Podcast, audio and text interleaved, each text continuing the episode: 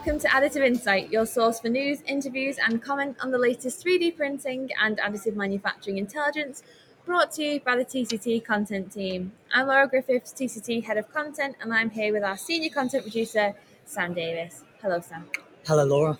We are recording live today from TCT 360 in Birmingham. We, we have been seeing lots of new things, lots of UK firsts. We've had a, a really busy couple of days here at the NEC, um, including our awards evening last night.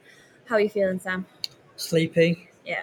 Very tired. Um, yesterday was a really early start and a really, really late finish. Mm-hmm. Um, and today is, it's I don't know, I'm tired, but it's not been too bad. It's when we're in Rapid, I feel like the tiredness is different because it's jet lag. It is. Whereas this is all in one time zone, so it's kind of fine. You kind of get on with it.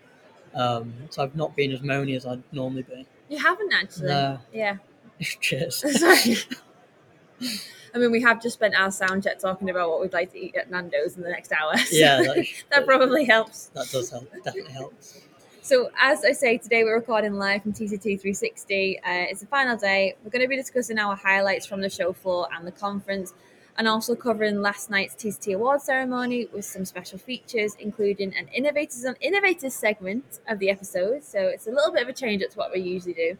Um, with our 2020 Hall of Fame inductees, who we would have inducted at the time, but finally we were able to celebrate last night and Terry Wohlers and Phil Dickens, and an extended clip of a fireside chat with the winner of the TCT Women in 3D Printing Innovator Award, Eliana Fu. And we'll also hear from the 2022 Hall of Fame inductee, who we'll reveal a little bit later, but probably gone out already. But yeah, by the time they hear this, they'll probably know. yeah, well, look at the suspense going. Yeah. It's fine.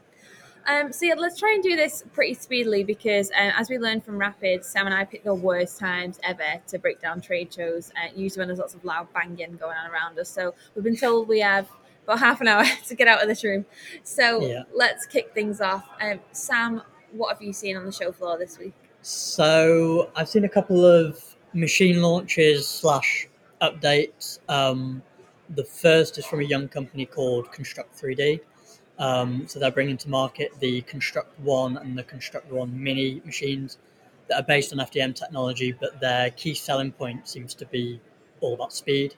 Um, so they had various parts on their stand, and they were comparing their print speed times with that of other FDM uh, suppliers. So they're capable of printing material at up to 320 millimeters per second, um, thanks to a 0.6 millimeter copper nozzle um, on the Construct One and a 0.4 millimeter nozzle on the Construct One Mini, um, as well as a rigid frame. So they're really focused on the components and the kind of durability of the machine. Um, and the company says that helps them to save up to 40% average print times. So um, they had both of the machines printing live on the show floor. Um, there was a big queue actually when I went to see them, so I only got to talk to them for a couple of minutes before they were like, "Can we, you know, get on with selling the machine?" Which is fair enough. Um, and they, as I said, had loads of sample parts on there. They had um, a plant pot, for example, which took them two hours twenty-five to print compared to six hours on other FDM machines. Um, and then there's also this big print of a of a castle, which had pretty detailed features to be fair, and filled like the build volume of one of their machines, and that took 46 hours to print.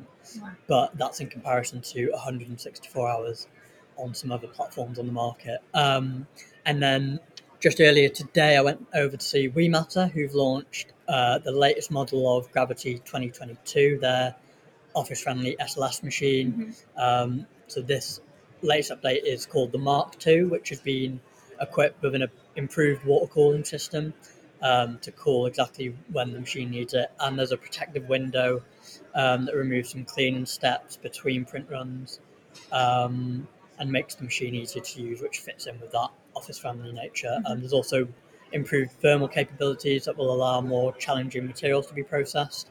Um, and I was speaking to spoke to Robert, the CEO, but earlier I was speaking to David, the, the marketing guy there, and he was telling me that um, materials is big on their agenda. It's it's the first thing anyone wants to know when they're walking onto their stand, and it, conversations don't get past the materials at this point. So they had nylons, uh, PPUs, TPUs. There's a glass fiber reinforced nylon on their stand as well.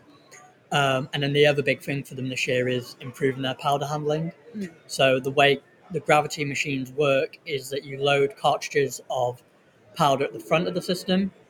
So the nine two kilogram tubes will fill the machine full of powder, and then the system automatically sucks the powder out and loads the build volume.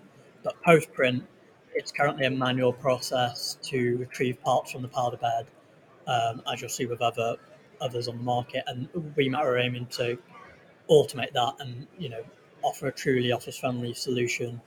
Um, and they acknowledge that improvements have to be made there.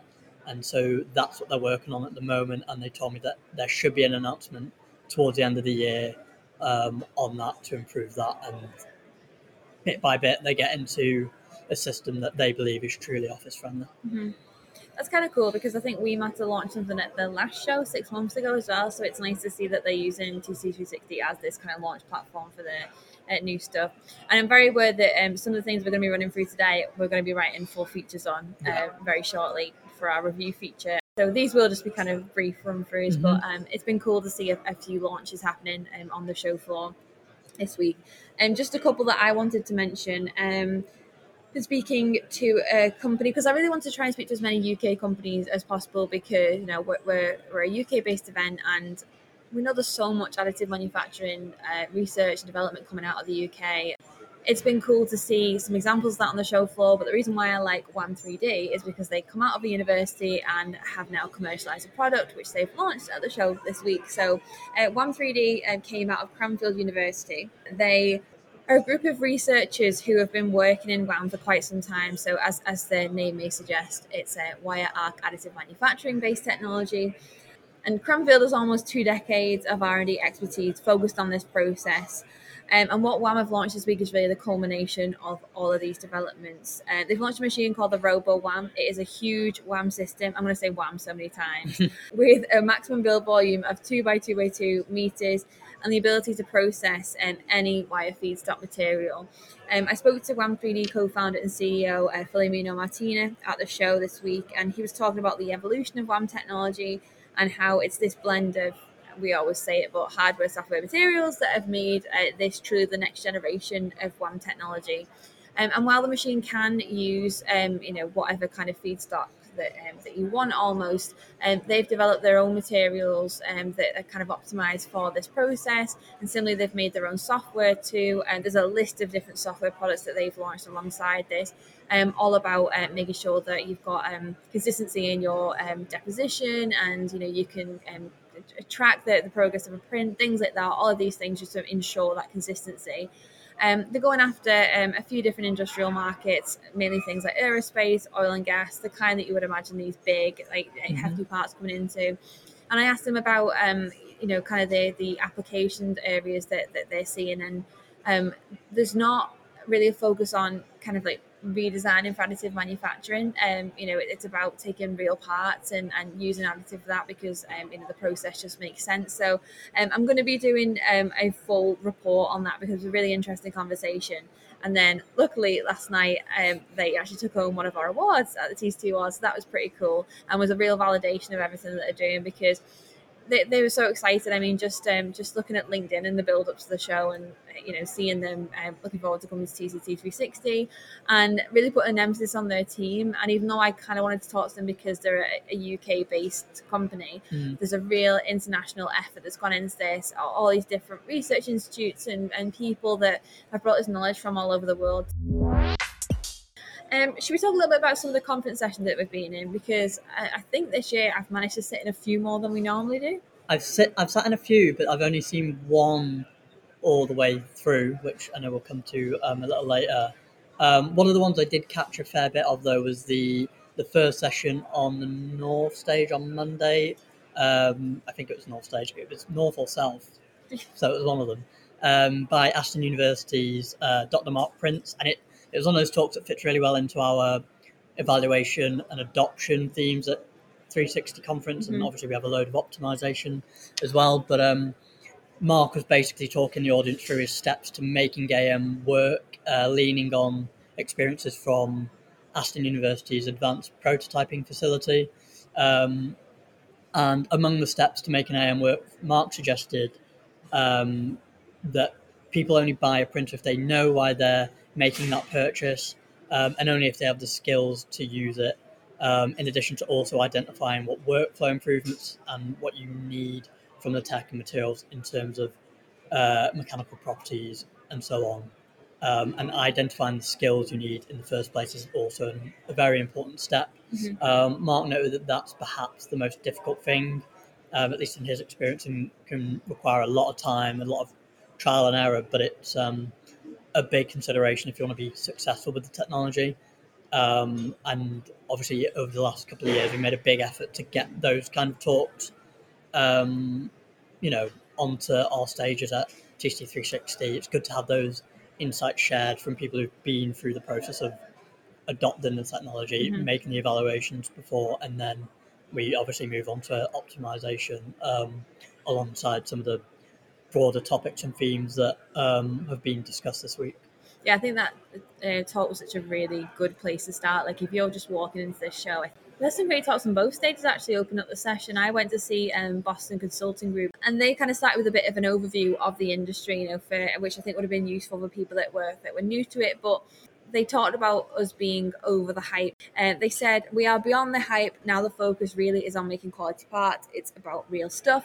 We don't need the hype anymore, which I thought was good because I know that um, this industry has kind of suffered for, for that hype really you know and, and unfulfilled expectations that sort of Mhm. thing um, but now we really are seeing a lot of great examples of where the technology really fits and um, you know where the, the good use cases and yes they were talking about some of the trends that are affecting additive manufacturing today but within the context of um, supply chain and also sustainability too two of the key challenges that we talked about an awful lot which i know Mhm. we're going to touch on uh, shortly too um, so one of the biggest challenges that they highlighted was sustainability, um, and they talked about the fact that the topic has been accelerated given mounting pressure from policymakers and companies are increasingly looking for greener methods of production. So that's their clients coming in asking them about, you know, how how can we make this this greener?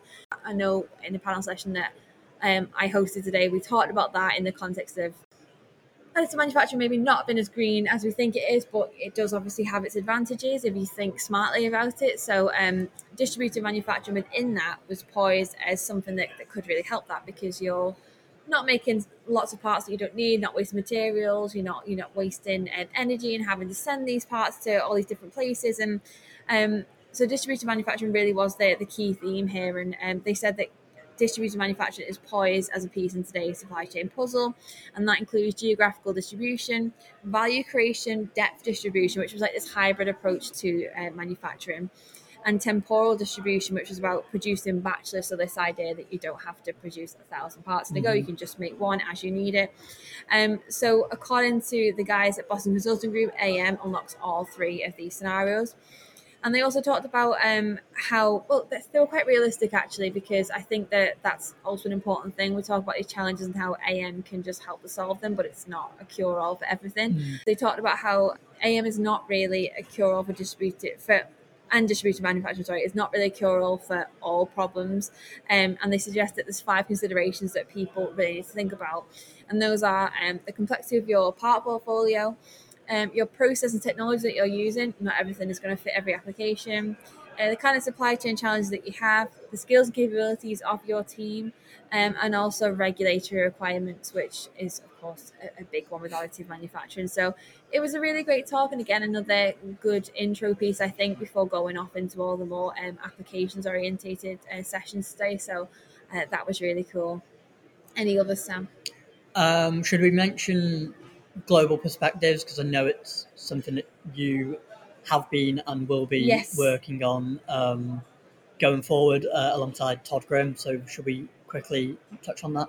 I think so, yeah. So we had the very first Global Perspectives session. It's very hard to say that. Um, session at TCT 360 this week. So this is going to be part of a new series uh, with Todd uh, with Todd Grimm, gathering perspectives that you don't always get to hear in the additive manufacturing industry. You know, we are we're a UK based show, but we have global perspectives coming and sharing their insights um, every single year, and it's about bringing those together to discuss uh, pertinent topics in the additive manufacturing sector.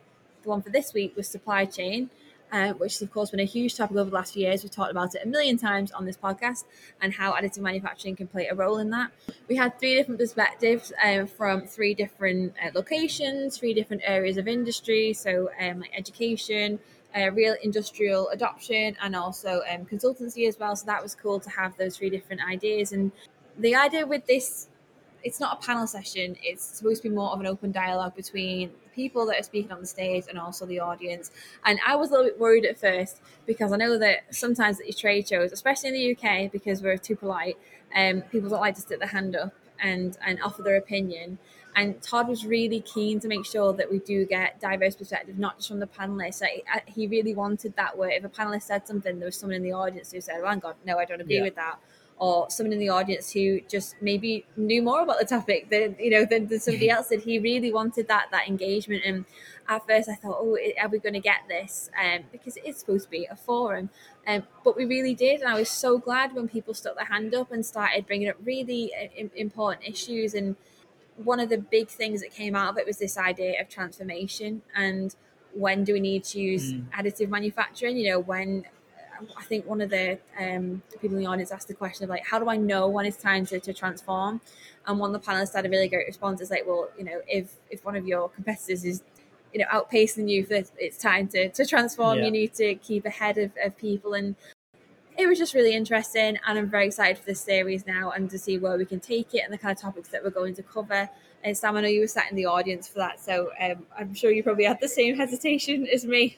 I did, but I think the thing is about so people in the UK are hesitant to kind of I guess it's more of a public speaking thing because we're I think we're a very opinionated yeah. country of people. So they, those opinions are there. It's just teasing them out. And I think after about 20 minutes, the audience really started to kind of uh, engage with the concept. They were engaged with the panel and then they got engaged with the whole forum yeah. aspect of it and really started to um, share their thoughts and raise some really great things, um, particularly the transformation thing. I thought that was a really good point of when do I go? Mm-hmm. Um, and then Todd um, kind of uh, gave an, an analogy of, you know, what are the what's the kind of typical points if we can kind of broaden it and not make it specific to any and any one industry or company and then i think it was jennifer who said well a lot of the time is a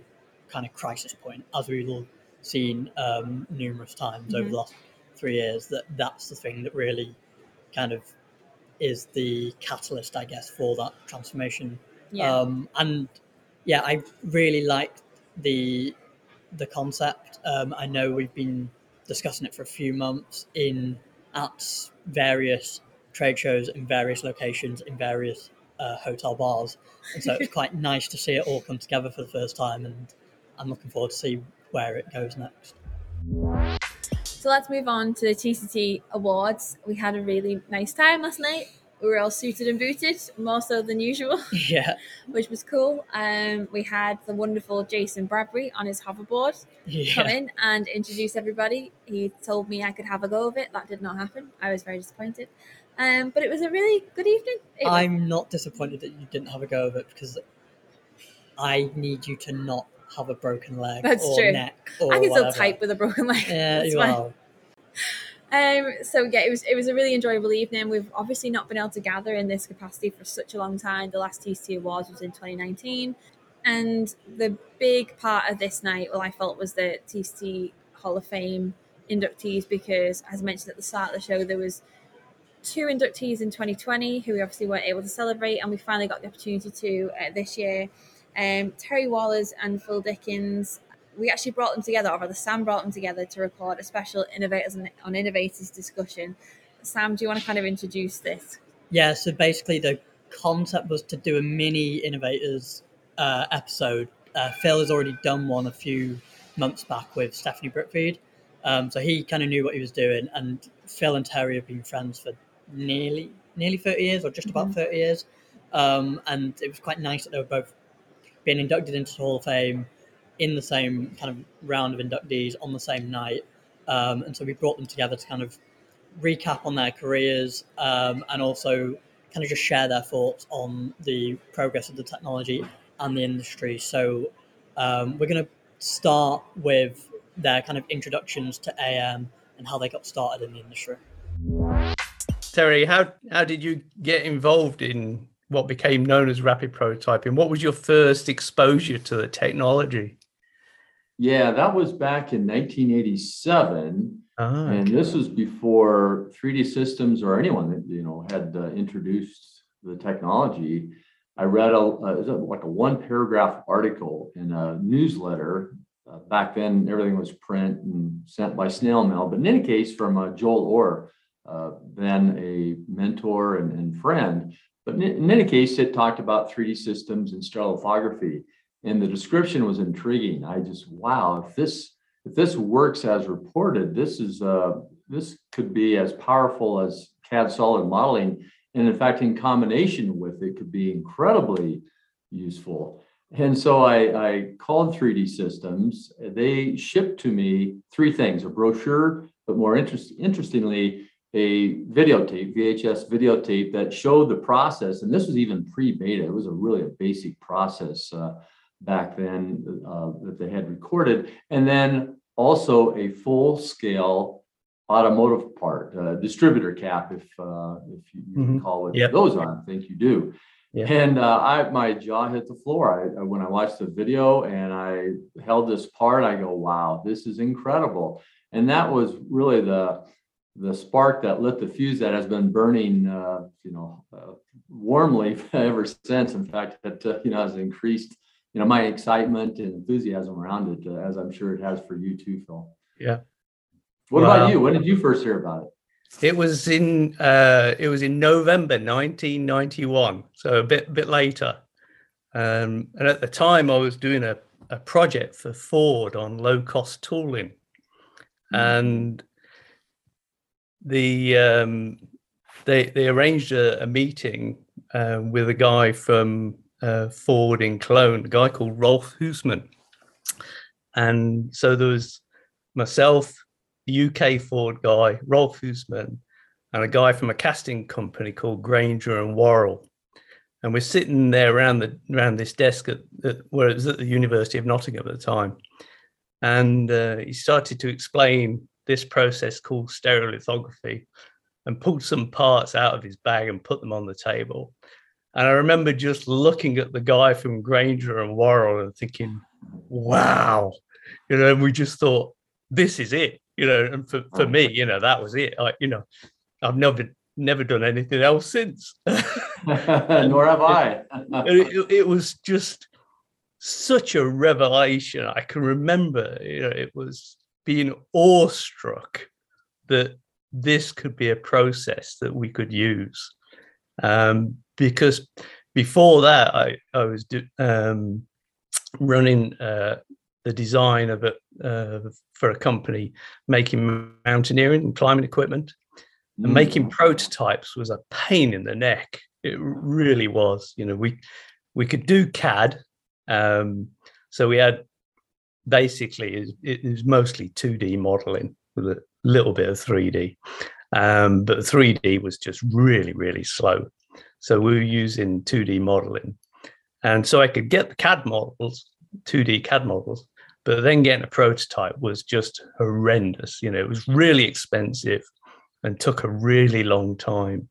So the idea that you could get a prototype within a day or so was just amazing, and and that that's how it started for me. Um, it was um, I, I'll I'll never forget that moment. It was fantastic. So we we met at the management round table. That was in that was in California, wasn't it? The Ma- management ta- roundtable conference. Yeah, if it's the one that I, I think I may have attended more than one, but uh, I, I know one was in 1992 because that's when we brought together yourself and a few others, maybe Yeah. a dozen of us got together and explored the, the, the possibility of uh, forming an association on the subject. And you were there. You're one of the Yeah. founders. Ah. Yeah. Yeah, yeah. I remember the meeting. I rem- you, you remember the guy walking in uh, just after we'd started and joined us. he didn't know why he was there. I think he was he, he was looking for a free lunch or something. I'm not sure. yeah, well, I think he saw us all sitting there with a beer, and Ah, that looks like a good place. right. yeah, I do recall.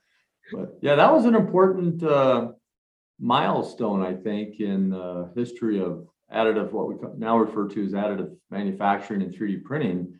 You know, we put our heads together and we had, you know, the likes of uh, Bud Brown of Gillette and Vern Yeah. Schmidt of uh, Chrysler and, and uh, you know, I think there were about 12 or so of us and and uh, we decided to form this association. We called it the Rapid Prototyping Association. And then, Yeah.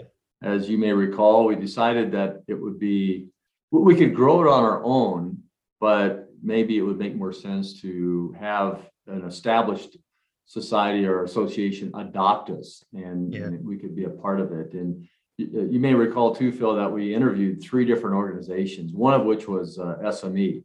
Society of Manufacturing Engineers, and we, you know, became the clear choice. And then in 1993 is when we uh, formalized that with uh, with SME. So uh, yeah, that was uh, a long time ago.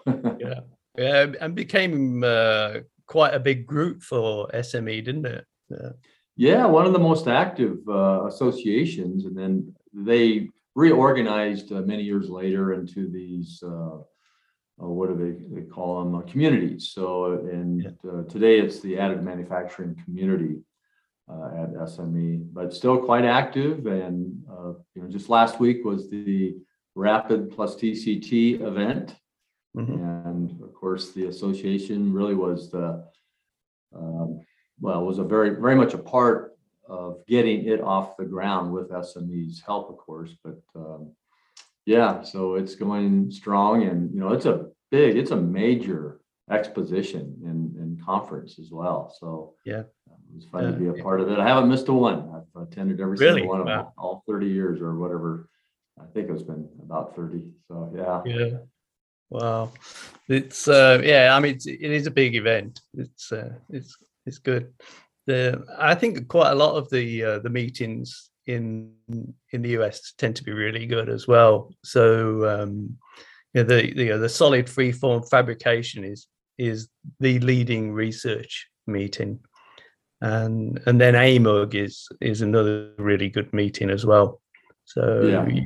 you're very fortunate in the US that you've you've got a good collection of meetings there. Well, you do in Europe as well, although I guess the UK isn't really technically a part of Europe any longer, but uh, yeah, it's uh, that, that region of the world, you have many events. Of course, you have Formnext, not that uh, far from you, and Yeah. that's the, the biggest of all. But but you're right, the Solid Freeform Fabrication Symposium in Austin, Texas every year is the is the oldest, you know, it's the longest running event in uh, Yeah. in industry. And then, of course, AMUG has been around for a very long too it's evolved over the years, but uh, it's uh, it's hitting on all cylinders. It's an excellent event. I attended it for the first time, believe it or not, in, in 17 years. This past uh, I don't know month, month and a half ago, and it was excellent. They they do a fabulous job. Yeah. I'm so glad. Uh, the, the only reason I haven't attended it uh, in previous years, uh, I had, you know, like I say, 17 years ago. Back then, it was the, I think, the stereolithography and selective laser sintering uh, users group, and then that's, that was part of the evolution into a broader event. But in any case, it always, almost always coincided with the publication of the Wohlers report, and Yeah. and so it was either the same week or the week before, or the week after, the three busiest weeks of the year for us. So uh, that's that's the only reason I haven't been able to attend until uh, this year was uh, it was later, and so I was able to attend. Yeah, I think 17 years ago it would have been because it, was the North American Stereolithography User Group, Right. yeah. and and I think then separately there was the Selective Laser Sintering User Group, and they, they were quite separate, um, and they they joined right. to, Exactly. together um, because there was also the European Stereolithography User Group as well, Mm, and right. that that sort of slowly died in the end, um, which was a shame because it was uh, it was a good meeting as well. Uh, so the you you mentioned the report there. When when was the first report? When when did you do the first one? It was in uh, 1996. So the first Wohlers report, uh, we published the 27th annual edition in March of this year. So we've been keeping it uh, going and broadening the, the team. We had uh, about 90 people, if you add up everyone working on it, about 90 people in 33 countries working on it. We have a Wow. core team, of course, and, and so uh, yeah, we're we've never been happier uh, uh, about the publication of the report, and I'll have to get you involved again, Phil. It's, uh, maybe you can write some uh, historical perspective. Uh, I know at one time, didn't you contribute at one time? Uh, yeah, yeah, I did did uh, for for a few years. Yeah, Yeah, yeah. yeah. So uh, yeah, we rotate people on and off, and then back on again. So it might be time to to get you involved. So, Yeah. but uh, yeah, that was uh, a long time ago, 27 years ago. We'll rejoin Terry and Phil a little bit later, but now we're going to hear from the 2022 inductee into the TCT Hall of Fame.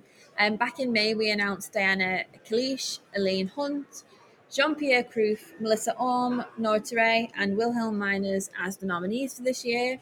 And after much deliberation from the TCT Expert Advisory Board, they voted Elaine Hunt as the 2022 inductee. And personally, I'm really happy about this because um, I've said it so many times, and you know you shouldn't have favorites, but um, Elaine is one of my favorite people I've ever interviewed because just the way she spoke about the technology, so enthusiastic about it. Even though she's re- retired now, she, you know, some of the stories she told about starting in the industry, you know, those first parts she held, how she became, you know, a leader of the the lab at Clemson University, and yeah, she's just such an inspirational person. And our CEO Duncan Wood um, got on stage to introduce Elaine and told a story that I've heard from quite a few people now about Elaine, you know, getting up and um, standing on a on a chair at, at, at an early AMUG um, gathering and you know disagreeing with people and, and just really just telling it like it, it was and I think that's really cool. She's such a worthy inductee into the Hall of Fame, and I must say I'm really glad to finally have a woman in there. I think we're going to hear from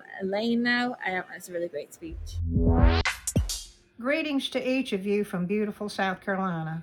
I regret that I'm unable to join you in this momentous celebration. I am so grateful to TCT for including me in this incredible honor. Like the students who used to work in the lab would ask, You mean I get paid to do this? I have to ask, You mean I get honored for having done this? The rapid prototyping industry has been an exciting part of my career at Clemson. I especially want to thank Dr. Larry Dooley for asking me to be a part of his intelligent design laboratory. Also, Dr. Frank Paul, Dr. Amit Bagchi, Dr. Amod Ogale, and Dr. George Fadel, along with other faculty who provided student support for the laboratory. Students such as Chuck Kirschman, Kumar Chalasani, and Kamesh Tata, and others whose research kept the lab humming with excitement. I also want to thank the inventors who became entrepreneurs to bring their dreams to the marketplace. I remember your lean years when funding was scarce and machine sales were few. I'm so thankful that you per- persevered during these very tough times. I also want to thank the early adopters who believed in the technology, such as Rich Bennon, who mortgaged his home to buy an SLA 1. Dave Flynn, Tom Mueller, Al DeWitt, and others left stable employment to open service bureaus when the world said the technology would not last. They provided a safe employment for industry to be able to explore whether this technology fit their uh, market plan. Also, beta users Dick Albin, Fred Steinbauer, Paul Blake, Edgar Julo, and others saw the industry needed an independent user group, and they worked diligently to form one with a good foundation.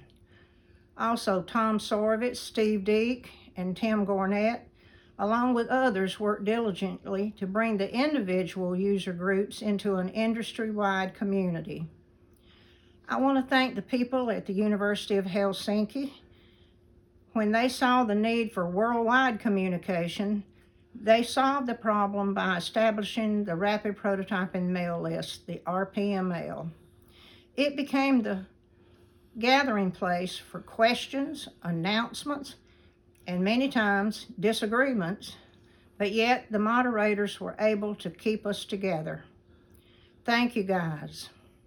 I also want to thank TCT for being a vital communication link between the user and vendor communities through the years. I remember early on meeting TCT representative at meetings I would attend. You provided critical and timely information to assist the industrial community with questions that they might have about technology and applications. I urge you to keep up the good work. Let me say that I am so appreciative and thankful for the support that my family has given me over the years. They are my life's greatest blessings, and I love them dearly. As I close, I want to express again my thanks to TCT for including me in such a distinguished group. I am deeply humbled and very grateful. Thank you so much. We also handed out the TCT Women in 3D Printing Innovator Award last night, uh, again with an extensive shortlist that included Diana Kalish, Eliana Fu, Ellen Lee, Candice Majewski, and Katie Milne. Uh, this award was put to a public vote, uh, which we opened at the beginning of the year, um, and Eliana Fu, who is the industry manager for aerospace and medical at Trumpf, was decided as the winner. Uh, she was present at the event to accept her award last night and again gave a fantastic speech. Um, but now we're going to listen to a fireside chat that she participated in this week with Laura and uh, Kristen Mulherin, who is the Women in 3D Printing president. So let's talk a little bit about Women in 3D Printing then. We are here at this Women in 3D Printing fireside chat and Kristen, you took over as the president last year of Women 3D Printing. It is a huge role. I know you're always super busy with it. What made you want to take on this position? And just tell us a little bit about what your ambitions are with Women 3D Printing. Oh gosh. Um, well, I guess I'll start at the beginning. So, about four years ago, I was the Portland, Oregon ambassador. Is how I got involved in Women in 3D Printing in the first place. Uh, where I live in is, is in Portland, Oregon. Um, and honestly, I did it um, largely because I was starting my own business, and it was, you know, good for networking. You know, I, I it was I had um, not the altruistic ambitions. I think that, um, you know, you would expect. But the thing that's really interesting is as I got further and further into it, and I got to know more and more people, my passions and my my, my drive to, you know, kind of expanding this this organization really grew exponentially. You know. Um, I realized I didn't get into AM until well within my career, and a big reason for that is, you know, I graduated with an engineering degree from school, and I had no idea what my options were um, in terms of careers. You know, I happened to fall into aerospace, um, you know, but it was totally unintentional. And then I just fell into, and then ultimately I fell into AM. And I just, I really want to be able to set, um, show people, some young women out there, you know, some of the opportunities that you can have. You know, you don't have to have an engineering degree. We have Sarah Goehrke on our on our board that she had a theater degree. Um, you know, we have a lot of different people with a lot of different backgrounds, and there's a lot of opportunities that I think is really interesting and really important to show young women and, and men out there um, what the what you could do essentially, and be a bit more intentional about it. Um, uh, I forget what the rest of the question was. so the ambitions with it. So, um, Women in 3D Printing was started originally as a blog uh, seven or eight years ago, and ultimately was began as the, the, the motto, I suppose, was closing the gender gap within additive manufacturing. Um, we came to realize over the last year or so, you know, that it was a bit, we could do a lot more with it. We've, we've grown exponentially over the last few years, and there's a lot more we, we could we could attack. And so we kind of changed our, our viewpoint on things, and now our, our statement, I suppose, is more along the lines of we want to create an industry that's more representative of the world we live in. Um, and, you know, what that means, obviously, is, you know, you look around, look at the outside world, look at you know what that population looks like, and you look around you know this event and any event in AM, and you can see it's obviously it's not it's not the same population. So we just want to kind of translate that, you know, more um, not just women, LGBTQ, um, different you know racial profiles, different socioeconomic backgrounds, different educations. You know, it's it needs to be more more holistic. Um, and, and I, the reason I feel quite so strongly about that is, you know, we have this industry that's so fast moving and there's so much going on. And if we all have the same human in one team, it's you're just not going to innovate at the speed that you need to be able to be competitive. So it's you know outside of the societal impacts of this, really truly for business, you know we need to have a lot of different viewpoints. You know I'm hiring a bunch right now for my team, and I want to you know if we are going to actually move as fast as we need to go, we need to have people from varying degrees of education, different kinds of backgrounds, different kinds of you know where they grew up, where what their perspectives are. Um, and so, other than, like I said, the more altruistic viewpoints, it's critical to be successful as a business as well. Yeah, and I've thankfully heard that quite a bit this week too, just speaking to exhibitors. And um, something I'm hearing is people looking for that creative element when they're looking for um, new people on their teams. They're not necessarily thinking about what a traditional engineer looks like, but think about these other skills as well that can be really beneficial to such a fast paced industry like ours. Eliana, last night you took home the award, which is right in front of you there, and this year's TCT Women in 3D Printing Innovator Award. It's an award that we established with the Women in 3D Printing Network in 2019 um, to recognise all of the great work happening with women in 3D printing and um, you're such a worthy winner, Eliana, and I just wanted to just, just comment on how you feel about taking home this award and also just about the importance of shining a light on the achievements of women in our industry. Yeah, I mean, I, I'm uh, so honored to get this award. I can't even tell you. Um, when I saw that um, the other um, nominees in the list, I was blown away because all of them are powerhouses in their own right, and all of them could and should be winners. Um, so I, I, the fact that I walked away with this, I can't even believe it. But um, I also have been very involved with Women in 3D Printing. Actually, our Los Angeles chapter ambassador, Lindsay Zindrowski, um, drafted me in. Um, so we did a couple of events with her when I was at Relativity Space. And events for Women in 3D Printing can be anything from like a lunch and learn to a simple happy hour where you're just networking with people over a beer. And believe me, near SpaceX, there's plenty of like, nice breweries there. um, so we, we, used to do a lot of that kind of thing as well. And um, uh, I also got involved, or I was drafted by uh, Mayor of Los Angeles, Eric Garcetti. Um, he had a, a, committee for advanced manufacturing. So it's basically looking at technologies, including additive manufacturing, to make um, companies and industry all kinds of industry in the Los Angeles area and surrounding um, more innovative and more up to date and to increase job turnover and, and so forth. And so all of those things together, I thought, what a great way to network and pull this stuff together. Um, 50% of people who attend the meetings are straight up looking for jobs, and I think that is exactly how you're going to recruit into the industry because everybody wants to get involved. So I thought that that's a great way to meet people and network and um, find out information and find out information on the companies and the employers and the people, the machine manufacturers and powder suppliers and all those kind of things where you can get involved. And it, it, you don't even have to be an engineer. You might even be interested in like the finance side or the marketing side or if you're a designer uh, how to use that creative part of your brain that some people don't access on a daily basis because we're just plowing through getting material out the door. So I think that um, this organization helps pull all that together. And then for young people, um, especially the sort of uh, middle school girls, for example, that uh, we did a lot of work with middle school girls of color, particularly because those seem to get lost at a certain age and then don't enter into STEM careers because they don't even know that those things are open to them. So organizations like Women in 3D Printing help bring those things together, and especially in the Los Angeles or Inglewood area where we were in um, early days of relativity, that's an area that's not very well represented in STEM careers.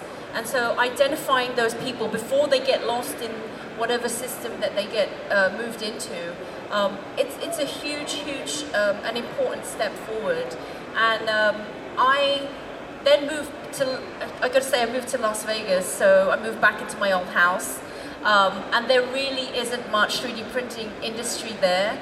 So now I kind of help women in 3D printing on a kind of national basis. So for example, if there's a chapter, there is a chapter in Detroit, and I help that ambassador. There's um, a chapter in Chicago, and then so Trumpf has sponsored many women in 3D printing events all over the country, in fact. So that's been a great thing to be part of. So I just want to kind of continue with something you mentioned then about, you know, inspiring the next generation. And I know that Women in 3D Printing has your Next Gen program. I know that you're going to be doing a lot more with that, especially with your partnership that was announced with SME um, earlier this year. And so, Eliana, there was a, a comment that you made in a recent issue of SME's Voices Amplified magazine that I wanted just to get you to elaborate on a little bit. And you talked about how you discovered material science, and it was this moment of realizing that's about what's finding out what stuff is made out of uh, which is such a, a kind of a, a, simple way to look at it. Um, and it kind of lit the spark and interest in, in that industry. And I just wondered if you think um, there's a better way that maybe this industry might be able to communicate with the next generation, you know, to, to light that spark in them, you know, what what really do we need to be to be saying about this industry? I mean, if you're an engineer, I think for especially in metal AM, your fundamentals comes from traditional material science. And so we've been doing traditional metallurgy for 7,000 years or since the Bronze Age. So basically, if you think of like traditional um, processes and how they translate into additive, so laser powder bed fusion is like the offspring of casting and welding. If you understand casting and welding from the traditional world, you will have a place in metal AM. You know, there's the understanding is, is still there. It's just the microstructure in pool is like much smaller you know, so those things take place on a, a, a micro level or, or, nano level, if, if you like. So, I, but I think that curiosity and the drive to understand what is stuff made out of, or how can I make stuff better. So I've never worked for that company, but I like the company motto of the company Philips, which is let's make things better. And I think that's what the definition of an engineer is, is someone who uses the application of science to make things better. And you can think of, yeah, additive manufacturing, especially. I got to go back to metal AM all the time because that's what I know. So sorry about that. But um, that's kind of like how I feel. Um, if you want to take the best things that you know of the traditional metalworking world, and I worked in Sheffield where it's like metal bashing, home of stainless steel and stuff like that. But it's also new technology, laser AM, things like that, advanced manufacturing, and then making using those tools or the know-how to translate into this new technology to make the part better, to make it faster, more efficient, um, more lightweight, and you know reduce your buy to fly ratio. All of those things that we've been interested in for forever, basically. Kristen, what about you? Any thoughts on how we might inspire that with the next generation? Oh gosh. Um, before before I do want to make one real quick comment though is that it's funny because my background's in material science as well, um, and it's exactly I had the exact same reason I went into material science was to understand why things are the way they are, um, and it's funny to see just as a, as a side note, you know, when I was studying material science that. Um, no one even knew what it was. Like it was like a really, you know, I don't know if you had the same experience, and now it's such a huge um, part of this industry. So that's pretty cool. Um, but, you know, I think uh, for me, honestly, I don't think inspiring people to, you know, into this industry is, a, is hard. You know, it's more about, because it's a cool industry. Who doesn't want to work in 3D printing? Who doesn't want to work in an industry that is literally, you know, taking off and we're only just at the very beginning right now? I mean, it's just, to me, it's a no brainer. And so it's not about, coming up with creative ways to inspire people is just getting people exposed to it, right? And and I think again that's what a lot of women 3D printing is about is you know just telling people that this is what we do and this is the opportunities that you that you can have if you if you get involved. Um, and I think you know to kind of expand on something that Eliana was talking about with uh, happy hours is that you know it's so fun to go to these happy hours because you socialize and you network with what you people would traditionally say are your competitors let's say and i've never once when i was at hp i never thought of carbon as a competitor because realistically it's it's one of the things that makes this industry so cool is it's really our real competitors is traditional manufacturing and our real competitor is just that lack of knowledge and that lack of adoption and so you know when you look at traditional what you think is traditional competitors we're really all working together as this one big community to kind of battle the outside people you know um, and I love that about it. And that's one of the things that I've gotten a lot of with being a part of Women in 3D Printing is socializing and networking with all these different people um, that I wouldn't have spoken with before. And I think those people I find are what really inspires me and what really drives me is just getting that big exposure of the possibilities out there. Now, I do want to move on to more about the technology itself, but I'm so glad that you've both just talked so passionately about, about materials because that segues quite nicely to my next question. So, we're increasingly hearing in additive manufacturing that it all starts with materials. Materials we know are super important. You've both got backgrounds in materials. Is that a sentence you would agree with that it all starts with materials? And also, what's kind of interesting you most in that area right now? Well, I think we're a bit biased for starters. So, yeah, of course it starts with materials. yeah, I think for me it's also the process. So typically, like the last two jobs that I had before Trumpf, um, so at SpaceX and at Relativity Space, the team that I was in was M&P, materials and process. You really can't have a product without one or the other. If one fails, the other one fails. If, if the material works but the process doesn't, you won't get a part. If the process works but the material isn't available, you won't get a part. And so part of that also is, um, I want to print this. Can I can I do this? Uh, yeah, you can do it, but material isn't available. Why isn't the material available? No one's developed the parameters. Why has no one ever developed the parameters? Because the material's not available. Why is material not available? Because no one's ever asked to, to make this part that way that you want to do it. And so it's a chicken and egg. So for, for example, in space, and I'm sorry, I've got a bias towards space because that's where I've been working lately. Um, there are so many things that lend themselves to metal AM, for example. Um, so rocket engines, and they're getting bigger and bigger and bigger. So where's the material going to come to print those? But more importantly, what, what machine are you going to do it on? What is the platform that you're doing on? So you can't really have one without the other. If they're not working in sync, you'll never get a part. Kristen, any of the comments other than being biased towards materials? um, no, I think I think Eliana really touched on it really well. I mean, it, it, it, my background as well is M and P engineering, so um, I, am going to have a very similar viewpoint on that. Is that you know the processes. Um, you know, the one thing that um, I think we haven't touched on though is you know, you, Eliana talked on you know how uh, if you have a background in traditional manufacturing, it translates quite well. And I think it's something that we need to focus on a little bit more because I think one of the one of the down one of the faults we have as an industry is we're too focused on additive manufacturing and not and almost really reinventing the wheel. There's so much that could be learned from traditional manufacturing, and that's where you know at Nexa with the product line I'm working on, you know I'm trying to bring that more in because. Uh, you know things like automation and things um, that are already exist in let's say injection molding we need to start adopting that and bring that into our industry and not try to reinvent everything from scratch based on what you know AM. And I think that that's probably one of the few things I think where we're, we're a little bit we have it a little bit wrong, um, and we need more people that come from traditional manufacturing to help us make grow grow faster in that way. It really was a great discussion. Uh, you know, we managed to cover so many important topics, so many important challenges, and including things like supply chain sustainability and diversity, and just talk about the mission of women in 3D printing. And it was great to have Eliana on there as another really worthy winner of the TCT Women 3D Printing Innovator Award. Uh, so I'm going to pass back to you now for the last segment. Yeah, so now we're going back to the discussion between Terry and Phil. Uh, we pick the conversation up as the pair share their biggest frustrations and surprises while working in the AM sector. I guess my biggest frustration is, you know, why can't this happen uh, a bit more quickly than what's been about 34 or 35 years?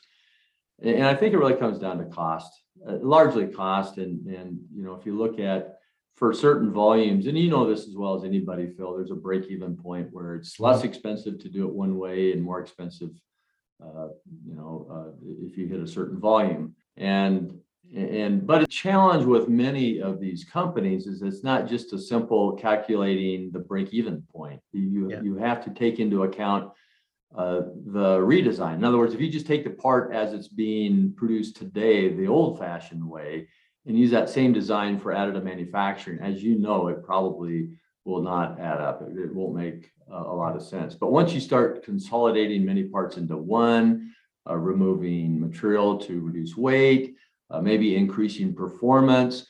All of these elements become interesting, but difficult to quantify. In other words, you almost have to train your people or have somebody come in and do it for you to really determine whether or not it's a good business case meaning you know does it is it a good fit for that particular company and that's that's i think maybe part, a big part of the reason why it's uh, companies are relatively slow to adopt this because it does require uh, a, lot of, of research, development, uh, study, and, and uh, estimation as to where it might go within their organization.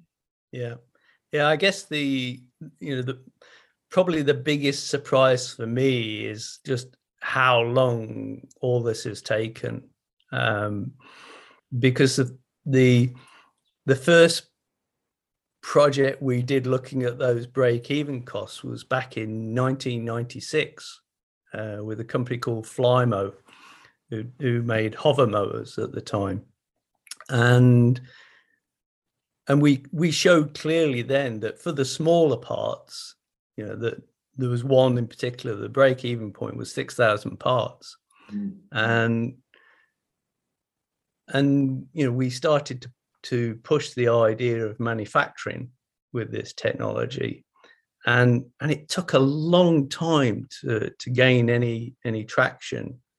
Um, so i think that's been one big surprise for me. And and then i i guess the other surprise is how long it took for metal um, processes to to to get really established and, and become really good. Because we did a, a European project in, I think it started in 94. And one of the partners was uh, Krupp in Germany. And, and after, I think it was probably about 18 months into the project, they had a, um, a metal powder system, laser powder system. They're working really well and, and produced a, at the time, it produced a forging tool, which um, was probably about in, in, well, in imperial units, about six inch diameter and about three, three inches high, quite a big chunky tool. And, and the density was really high. And, and so you know, it wasn't until many years later that we started to see parts like that again, you know, that were a really good density. Um, so I think some of the the speed that things happen, developments happen, is is a bit frustrating at times. Yeah. expect them to occur much much sooner. Uh, it takes quite a long time. So. Yeah, it really does. Uh, last week at uh, Rapid TCT, someone said, and I won't name the person or the session, but they said, yeah, in the last five years, it's uh, improved by an order of magnitude. And I scratched my head with that comment because others were agreeing. And, you know, that's a, a 10x improvement. It depends on what measures you're looking at, but pretty much by any measure, whether it's quality, speed, repeatability, cost, whatever. Uh, in five years, maybe probably at best 50%, but probably closer to 10 to 20% or maybe 30, not 10, 10x. So I, I was a little puzzled by that. And uh, so, yeah, it, I mean, it, it's, it's moving, but not nearly as, uh, as quickly as some of us would like. And then the metals, you know, you mentioned that, Phil. I, I, I maybe disagree a little bit on that because if you look at the metal systems that, you know, they were, they really didn't start to gain traction until about maybe 20 years or so after the polymer systems. And what I found interesting about the metal systems is, two things. One is that they were developed in a more open way where you could introduce third-party materials more easily yeah. than the, the, the very closed system architectures of the polymer systems, uh, primarily from some of the bigger established companies that offer them. And then also the adoption of those metal systems for production. So they were kind of bypassing, you know, yeah, they would use them to prototype because, well, of course you would do that because you're going to manufacture with them. But companies were have been really, you know, even from near the, near the beginning, buying the systems with the intent to use them for series production almost mm-hmm. from the beginning, which is very, very different uh, than the polymer systems, which to this day still are being used widely for modeling and, and prototyping, some tooling applications, but you know, arguably still the most uh, popular application is, is prototyping. So in in terms of we've talked about the the, the developments, have there been many disappointments? I guess that probably the biggest for me is is in the the strategy that we did for for additive manufacturing. So we did do a national strategy for additive manufacturing in the UK, um, and it just didn't get taken up by the government, which was a real shame. Um, I think because with if we'd have implemented that, the UK could have been certainly the one of the leading countries in the adoption of additive manufacturing, whereas I don't think we are now. Um, I think there's lots of other con- countries that are either uh, ahead of us or just doing just as well as we are. So Mm. I think that's probably the biggest disappointment. Yeah, that's um, that's unfortunate because I mean the, the talent and you know the, the the people that had been working in the early years at like yourself and, and many others at you know Loughborough University and Univer- University of Nottingham and Sheffield University and the list goes on. Yeah. Um, you know, great work and and companies too, uh, Yeah. BAE, BAE and and uh, GKN and uh, other companies too that have really been in some ways pioneers in this industry and it's uh, it's unfortunate the the government didn't uh, really adopt and promote and expand that uh, that program Yeah, it's been quite interesting, you know, because if if you look at how government in the US has has, has helped, um, certainly Barack Obama was um, was quite um, vocal in his support for for the technology. Um, so I think I think you you've been quite fortunate in in the US and and also I think the the big advantage the US has is there's a big defense um, if you like body um, Mhm. not not just the military but you know companies and and they've really taken to the technology and, and really helped push it so I agree. Well, uh, I guess a case in point would be the Department of Defense here in the United States being the principal sponsor of America Makes, which was launched in in uh, 2012 as a public-private partnership, and it I think has done a lot to to at at the very least uh, provide inspiration, but but perhaps more importantly provide a platform for um, pre-competitive of uh, research and development. And so bringing companies together and receiving funding to, to sponsor specific uh, efforts around, for example, qualification of materials and, and, and a long list of other projects. So, so yeah, we, we do feel fortunate that uh, here in the US, we, we have uh, been supported not only from the federal government, but also many state and even local governments have been supportive. I think the other the other thing that's been really interesting working in this area is the number of really interesting and enthusiastic people that you come across. Um, I, it's it's not something that I've witnessed in any other technology area. You know, the sheer volume of of people that uh, are so enthusiastic is is is just great, and you end up working with lots of fantastic people. Yeah, uh, I could not agree more, Phil. You know, the, the passion that we see, you know, last week and at AMUG and at, uh, you know, 30 years, it seems like it hasn't, if anything, it's, it's, uh, grown. And you know, it's, it's contagious. It's, uh, you know, among people of all ages, when you have, you know, individuals who are just so incredibly, uh, excited about what they do and where this is going in the future others want to learn more about it. They want to be a part of it. And so it's, uh, you know, I, I'm hoping that we continue to attract some of the best and brightest minds out there into additive manufacturing because there's a lot of problems that need to be solved. It's not all rosy, you know, it's uh, still Yeah. expensive and relatively slow, and we need more materials. Broader adoption, uh, you know, the material qualification and certification uh, challenges that companies are facing. And uh, we were at a company in Israel uh, a couple of weeks ago, a different company than I, uh, and they can they can design. And this is a very sophisticated aerospace uh, organization. They can design and manufacture something entirely new with sophisticated, you know, part consolidate, uh, part consolidation, internal channels, and so forth. They can do it in four to six weeks but it can take longer than to certify the design. Yeah. Uh, and so it can take another two months after that. And it's like, you know, what can we do differently to streamline this effort? So those kinds of things are uh, are, are challenges that need to be overcome. Yeah.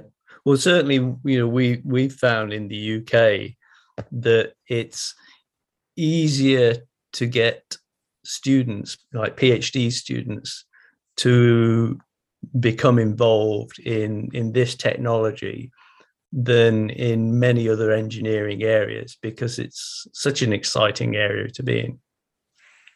Uh, people can relate to it. I mean, it cuts across so many industrial sectors and applications, and it's tactile. You know, people can pick it up and, and look at it, and and that's I think a big part of you know the excitement is you know they, they can relate to to these parts, whether it's footwear or eyewear or automobile parts, uh, whatever. It's um, it's you know mini me's. You know the companies are 3D scanning and, and and you know 3D printing in color uh, people and and so yeah, it's just um, it's just a very you know I haven't looked back once. I mean I just feel so fortunate to have fallen into this area and it's just uh, it's been a great ride.